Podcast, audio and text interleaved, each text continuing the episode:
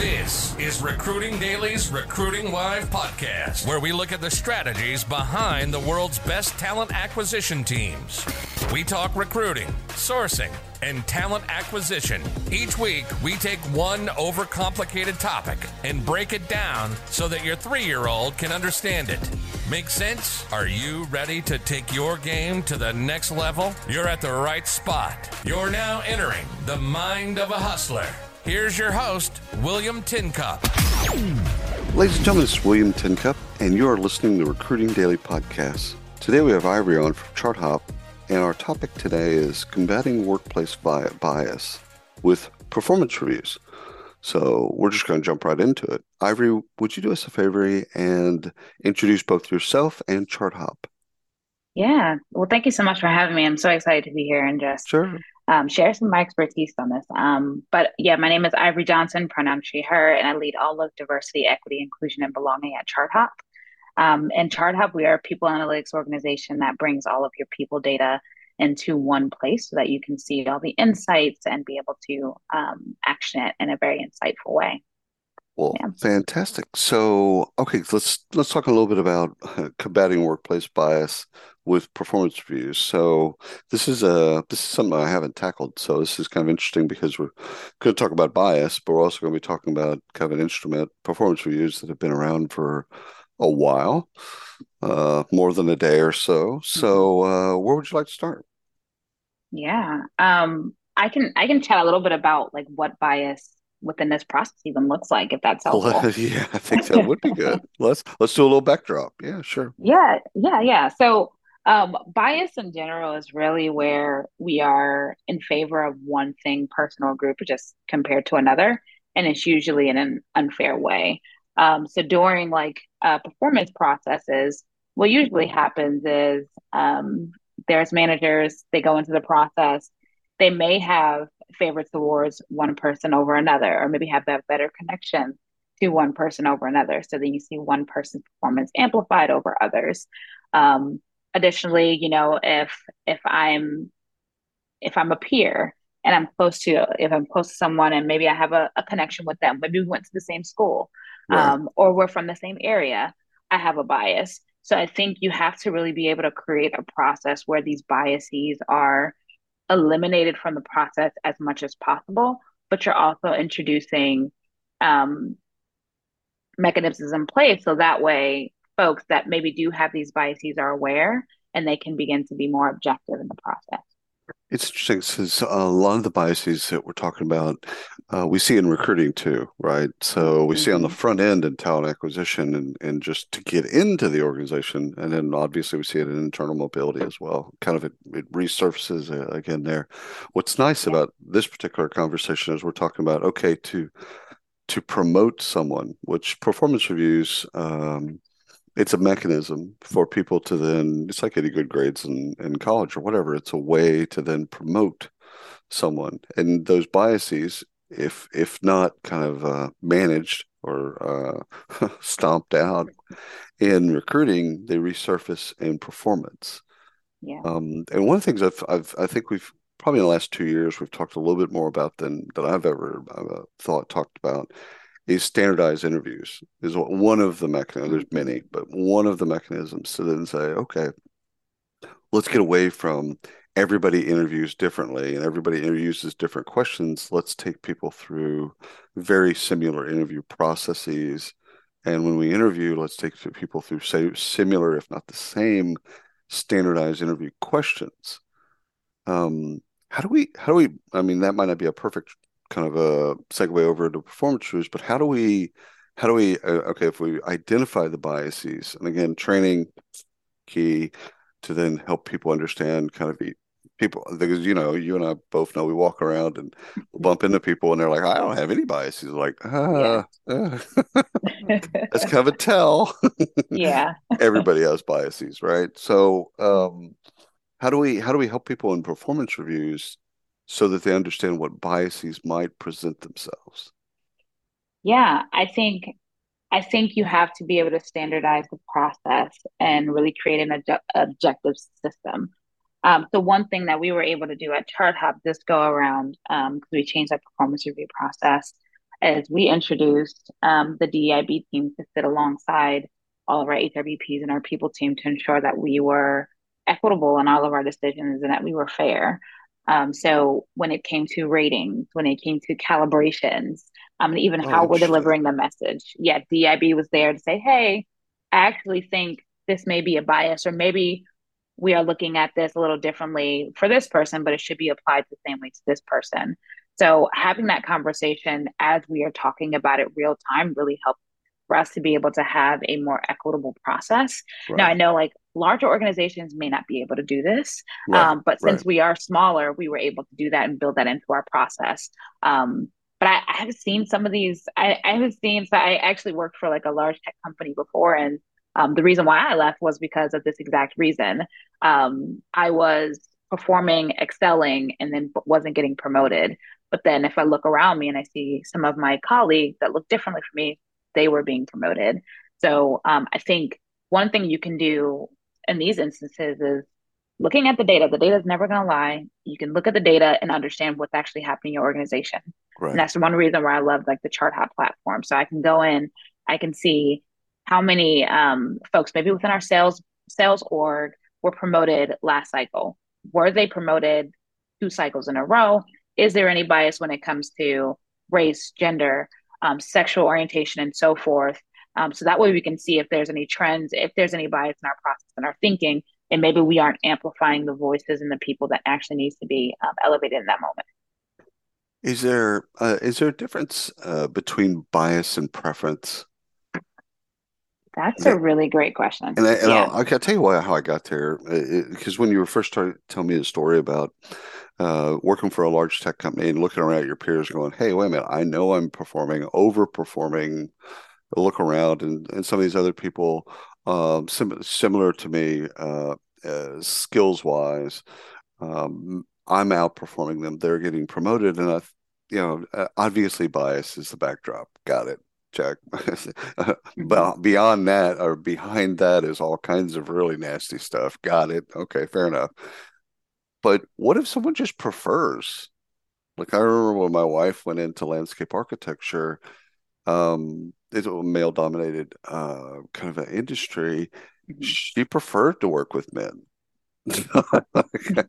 she didn't yeah. she didn't like working with women. I mean that now that is that's a mm-hmm. bias, I guess, but it's also yeah for her it was a preference because she saw women as being really kind of, especially at that stage in their career, really drama filled. She's like, I, I like men because they'll just say whatever's on their mind. Mm-hmm. It's like, mm-hmm. I know where I stand. I get it. Yeah. Um, and, and again, so it got me to like, okay, well, is there a difference between bias and preference, or is it kind of the same same thing? Yeah, that's a really great question. Actually, you have my wheels turning now. Um, uh oh. no, I actually I actually think there is a slight difference, but I think when bias comes into play with preference is when you're using your preference to be right, um, right, unfair right. to another group or another person. So for instance, I can say like I prefer women managers over men. For some reason, I just connect very well. Right. Um, but I've had some male managers where I connect very well with them. But um, when it came to like a hiring decision, I would never say I actually think we should hire a woman for this role right. because I prefer to I prefer to work with a woman as my so manager. Can, so you can have um, the preference. Mm-hmm. It's just when you use it in a power uh, position, either to uh, acquire talent, promote talent, you know, uh, evaluate Agreed. talent, etc. That's where yeah. the bias actually comes out. That's the that's the that's the thing we I, I obviously we're trying to mitigate. I don't know, and I'd, I'd love to get your take on this. Um, I don't know if we ever get to a point where we eliminate. I've struggled with this, by the way. So mm-hmm. please crush crush my dreams if if you if you can. Uh, I don't know if we ever get to a point where there are no biases. Like mm-hmm. we just kind of mm, reach the utopian place where there are no biases. I think it's we it's a game of of getting less and less and more educated, less, more training, and less and less and less. But I, I think there's always going to be biases. But now again, that's me, and I'm I can be rather cynical. So, do you do you, do you do you believe there's a world where we have no biases? I I don't think we're there yet. I think. Oh I think no, we, no, I, yeah, we're definitely not there yet. definitely think, not there. uh, um, however, I don't I don't think so. I think we will always have a bias. Like I went to Hampton University, right, and if I meet someone that that went to my alma mater, I'm automatically going to have a bias there because I had right, that connection to someone, right, right? right, But I have to be aware of those things to right. say, okay, I actually do have a bias. I need to manage that, and how do I do that? So I think I think the thing that needs to happen is inner work where we are able to become more aware of our biases, manage it, um, and that and that allows that to sway our decision in any type of way. And then when new biases present themselves, it's again kind of like what y'all did uh, in the performance review process, sitting next to your peer group, and I can I can just imagine kind of how the discussions is is here's what I saw, here's what mm-hmm. you see, here's what I saw, here's what you saw. Okay, let's kind of go back and forth, and that's all. I mean, it's training. Uh, yeah. It's a really really cool form of training because they don't even know they're being trained. It's just kind of a discussion.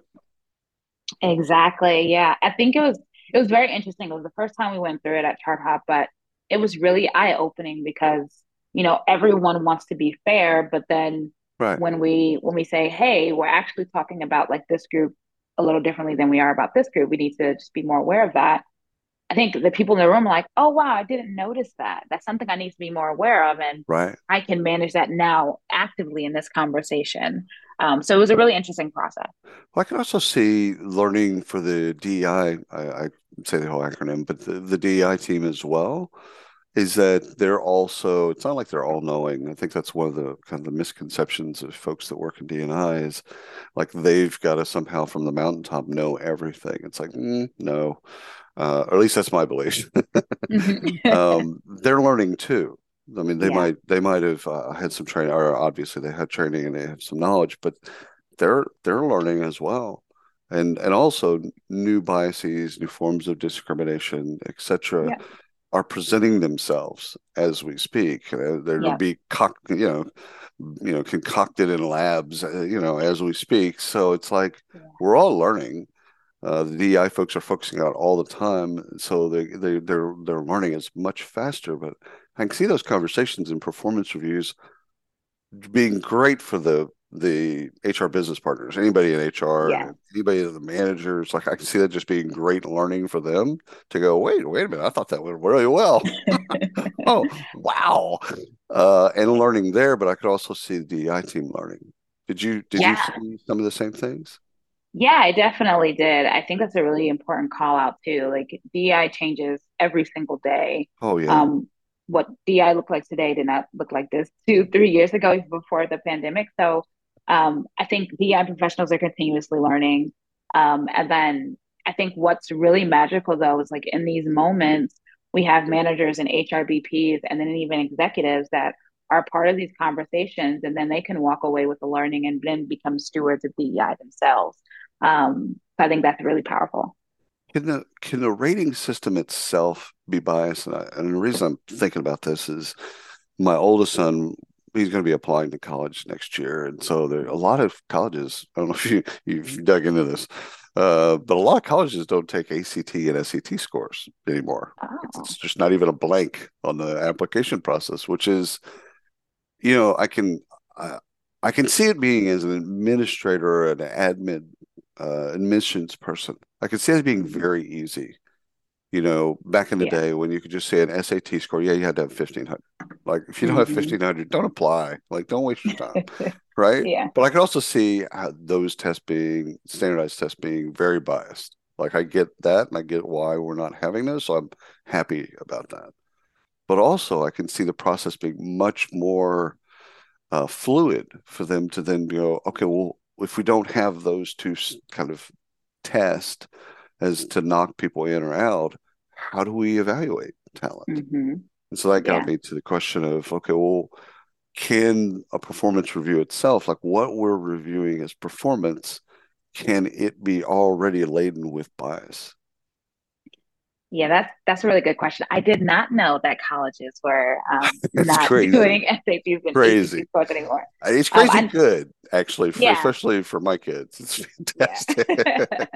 but Same at here. the same Yeah. time, like I scored really well on my SAT, and I'm like, Mhm. but I did I did horribly in school. yeah, So like I was one of those kids that if we're looking at grades, I'm gonna get slammed. We're looking at Mhm. tests, oh my god, I could have Harvard done. Like, yeah. you know. But uh, but anyhow, go ahead. Yeah, I think um I think the rating system can be biased, but I think it's based on how it's built. So if it's built to be very vague, then that's where the subjectivity becomes com um begins to come in, where um Right. folks can say like they can speak to more things and it's not just objective. Either they did it or they did not do it. And if they did not do it, they don't deserve this rating. If they did it, then yes. Um, so I think you really need to make sure that your ratings are as simple, clear, cut as possible. So that way you can say, yes, this person did this, they deserve this rating based on this. Um, however, if it's if it's very open for interpretation, then there will be bias that seeps into seeps into that. Um, which I've seen at many different companies, and I think um, there are companies that their performance process works for them, their performance rating system works for them, and then some are still struggling. So I think we're all just trying to learn what works best. So examples of this that you say, no, no, I'll give you a, a couple for the audience. It's like works well with others. Okay, uh, seems to be rather vague and again Mhm. rather subjective in nature. Um, was under budget on all projects. Seems to be relatively straightforward. Either Yeah, either are or yeah. aren't. Now there might be reasons for that, but but you either are under budget or you aren't. Like is that is Mhm. that the type of stuff that you're thinking about? Yeah, definitely. So, like one thing that we do at ChartHop is we actually build um, all of your performance goals by OKRs. So, Mhm. like for instance, one of mine could be to increase representation at the company by X percent. So it's either I did it or I did not do it. Um, but if I say um, um, ensure that we're ensuring that we're creating an inclusive culture, that could be very open for interpretation, right? Um, I can say I did it, um, but maybe I didn't do it as effectively, but I did it, right? Um, Right. so I think I think you have to be very, very clear when it comes to writing your performance goals. So having a having a structure and guidelines on what does that look like when when when your teams are um, goal setting, and then when it comes to the review, it's hey, did they do it or not? And we can add um, some details around what they did and and um, to speak to it. But um, I think I think if it's if it's very vague, then that's where bias seeps in. You see some people that um, maybe are favored over, over over others, or maybe come from different backgrounds and others. Right. You see them being elevated um, versus other groups, and that's and that's where you start to see inequities in the process. So with OKRs and with with goals in particular, it's what's the what's in your mind, what's the employee's role in e- either setting or confirming? Because you know, again, here's another place that bias can can kind of play.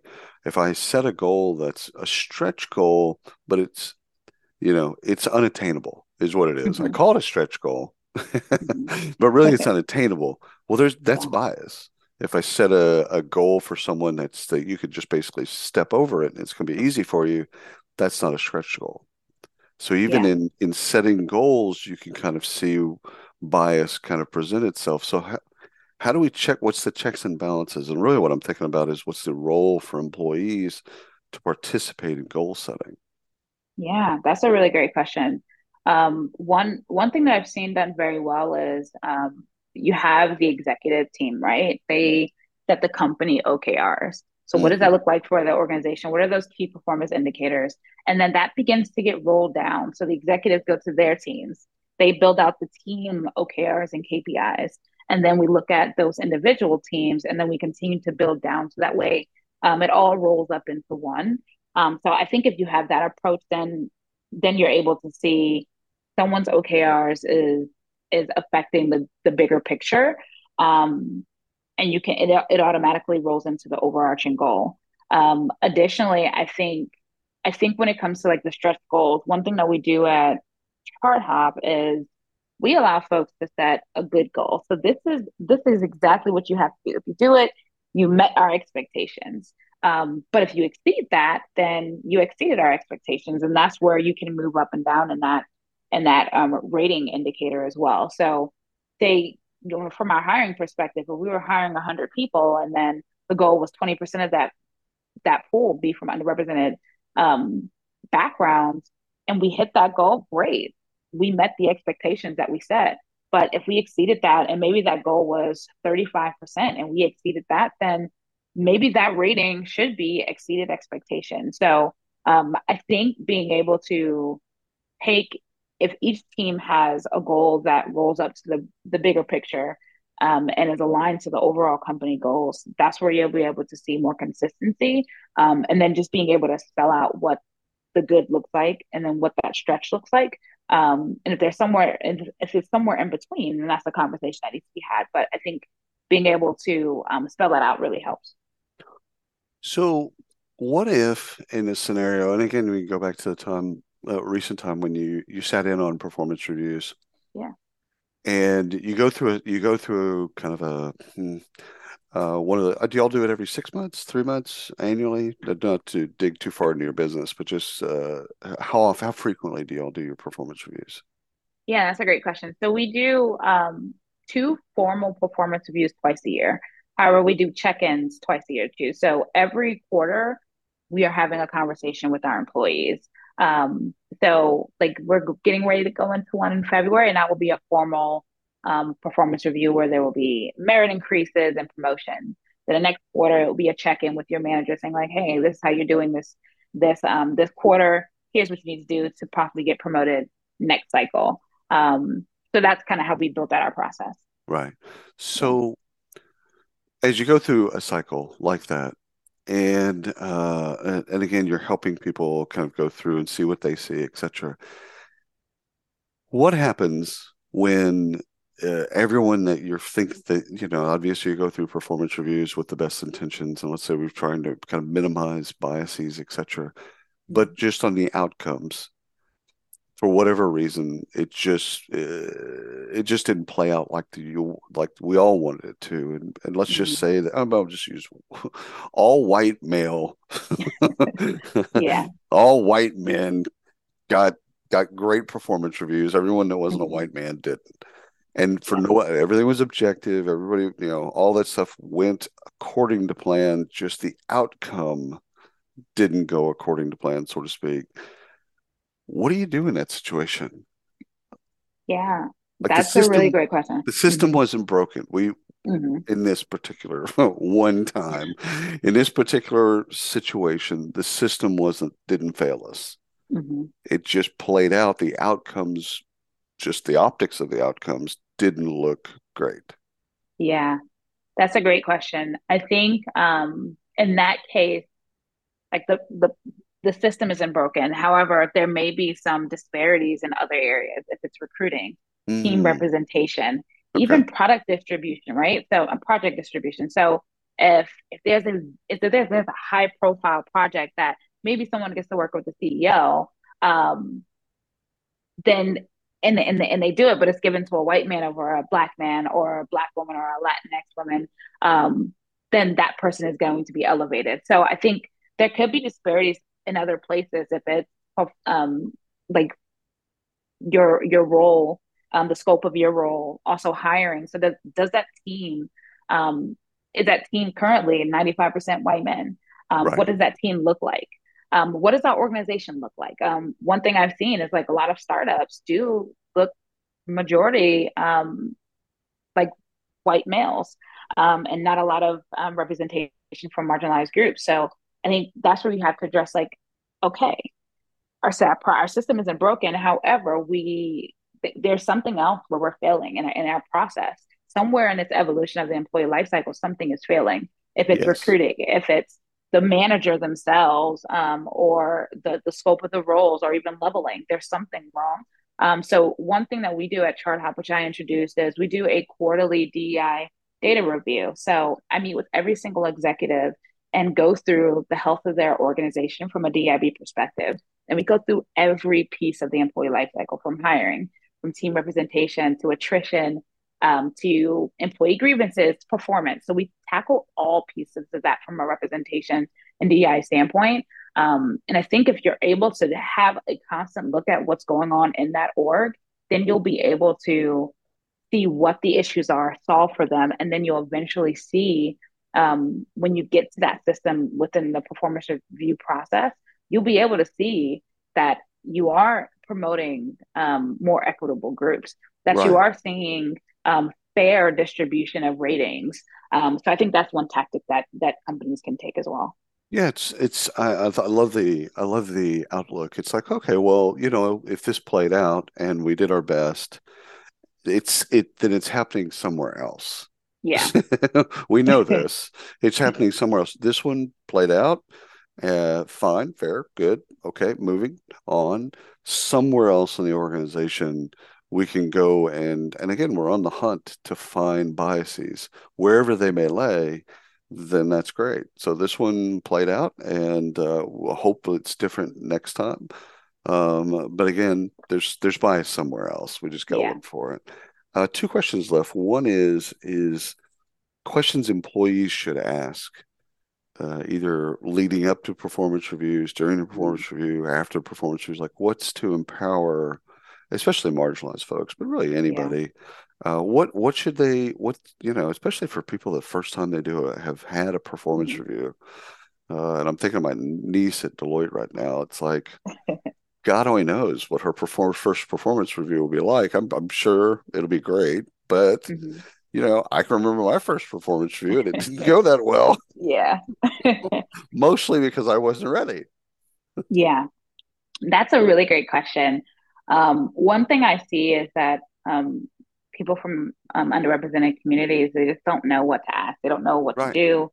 Um, so it's it's it's really like a learning curve. You go through it and then you learn and then um, you're up for the battle next time but i think um, some things that folks can do is it starts when you start a new cycle or you start a new job is ask what the expectations of you are what does that what does that look like from a performance perspective so um, what are some of your goals? Really write that out with your manager. Um, so that way you know what you have to do to be able to get a good rating or get promoted or get to the next level. Or if it's just, hey, I, I'm in this role now, but I want to shift over here. What is it going to take for me to get there? You really need to work with your manager to be able to really build that out. So that way you're when you go into performance reviews, you know what was expected of you. You know either you did it or you didn't um, and you're able to speak to that prior. Um, so set the expectations first. I think two is continuously have conversations about your performance in your one-on-ones. So don't wait until um, your your six month review or your yearly review, or if you do quarterly, the quarterly reviews to have the conversation. Push for um, the conversation to happen every week during your one-on-ones. So that way you know how you are trending towards either being promoted or getting a good rating or getting more money, right? Um, so I think those are some things to think about before you go into the process. Um, and I think right before the process, the performance process kicks off, have a meeting with your manager to say, "Hey, I know we're going through, we're going into this process. I just want to calibrate between us on what this rating would look like. I want to be able to share with you what I've actually done and how I performed, and see if that aligns well with what you're thinking from a rating perspective." And additionally, if I'm up for promotion, I think you have to advocate for yourself. But if you go into that conversation that way prior to it, then you will not feel like you you were left in the dark or that you didn't have a say in, in, in what your performance was. You have to advocate for yourself. So that would start that um, I would start that process well before to go into the process. Um, and I think that could really set you up for success. And then uh, after the performance review, you get your rating you're either promoted or you're not. You get a merit increase. Um, you get you get the rating that you want or you don't. Ask for understanding. Ask for clarification. You want to understand why they came to that that decision and what you have to do next time to either get promoted or get the rating you'd like. Um, and that can really set you up for success. Yeah, and I think that's regardless of the outcome. Is yeah. that you always ask, even if you got a huge raise and a promotion and this, that, and the other, you ask, mm-hmm. how did that happen? Tell me a little bit yeah. about like what was your decision tree? What did you what did you go into? What went into that? What made you make that decision? Now if that's a negative thing uh, and you didn't get your merit increase you didn't get the promotion you you ask the same questions. Mm-hmm. uh, I, I, think that that's again I, you you you you went over it really quickly but i want to make sure we stop down for the audience is that you know marginalized folks um, if they don't have their first let's say their first review and it just goes just not well okay got it. That actually puts them behind on yeah. their path. Just that first one. Mm-hmm. It's just like hiring a woman for twenty thousand dollars less than you hire a man. She's twenty thousand dollars at the negative from the jump, from the get go. She's already twenty thousand uh, dollars behind someone, and mm-hmm. so think of the think of their interview, think of their their performance reviews in much the same way. If their first one's a mulligan, but other people's aren't, because they're more prepared or whatever else. Um, I, I, think there's yet another way that biases kind of kind of mm. finds itself yeah. to the top. Is that just like okay? If, again, we'll use just white men as just an example. They they mm-hmm. they know what's ready. They know what the review is going to be about. They've already talked to their person, whatever. If they're prepared, let's just leave it that at that yeah. way. And marginalized folks go into their first one as a learning event, and they're not mm-hmm. prepared. Okay, all right. Well, if we can fix that, then we give people more of an equal playing field, and then whatever the outcome is, the outcome is. Yeah. Um, but I think you know something else that you touched on that I thought was beautiful is that you you don't just ask your the people you work with and your your, your boss in particular, how am I doing, or or you know, uh, kind of vaguish type questions. Because how am I doing is like, well, you're doing great. yeah. you know, I like working with you. You're doing great. Yeah, but how am I doing as it relates to the goals that you set forth in the mm-hmm. last performance review or when you hired me, etc. Like, how am I doing on goal? Or however, there's a better, better way to phrase that. But yeah, being more specific and being more uh, diligent in the questions that you ask people, not just looking for affirmation. Yeah, that's a really good question. I think that's a really good point. Um, I think I think people really have to be able to advocate for themselves and just mm. ask those hard questions, right? And I think I think we want to know how we're doing. Maybe don't we, we don't know the right question to ask to be able to get get that information from folks, right? But one thing that I do is every time I go into a project meeting, it doesn't have to be my manager, it could be a, a peer that I work with. At the end, I ask them, "Hey, I just want to I just want to pressure check here. How are you feeling about this project? How is it going? Is there anything that I could be doing to um, provide more clarification or get this over over the finish line more effectively?" Any feedback that you have for me, I would love to take it. Um, and that opens the conversation up to feedback. And I try to end every single meeting that I have with someone, if it's if, if it's possible, with asking for feedback. That way, you're continuously getting feedback from folks in order to become better. Um, so I would I would definitely say continuously ask.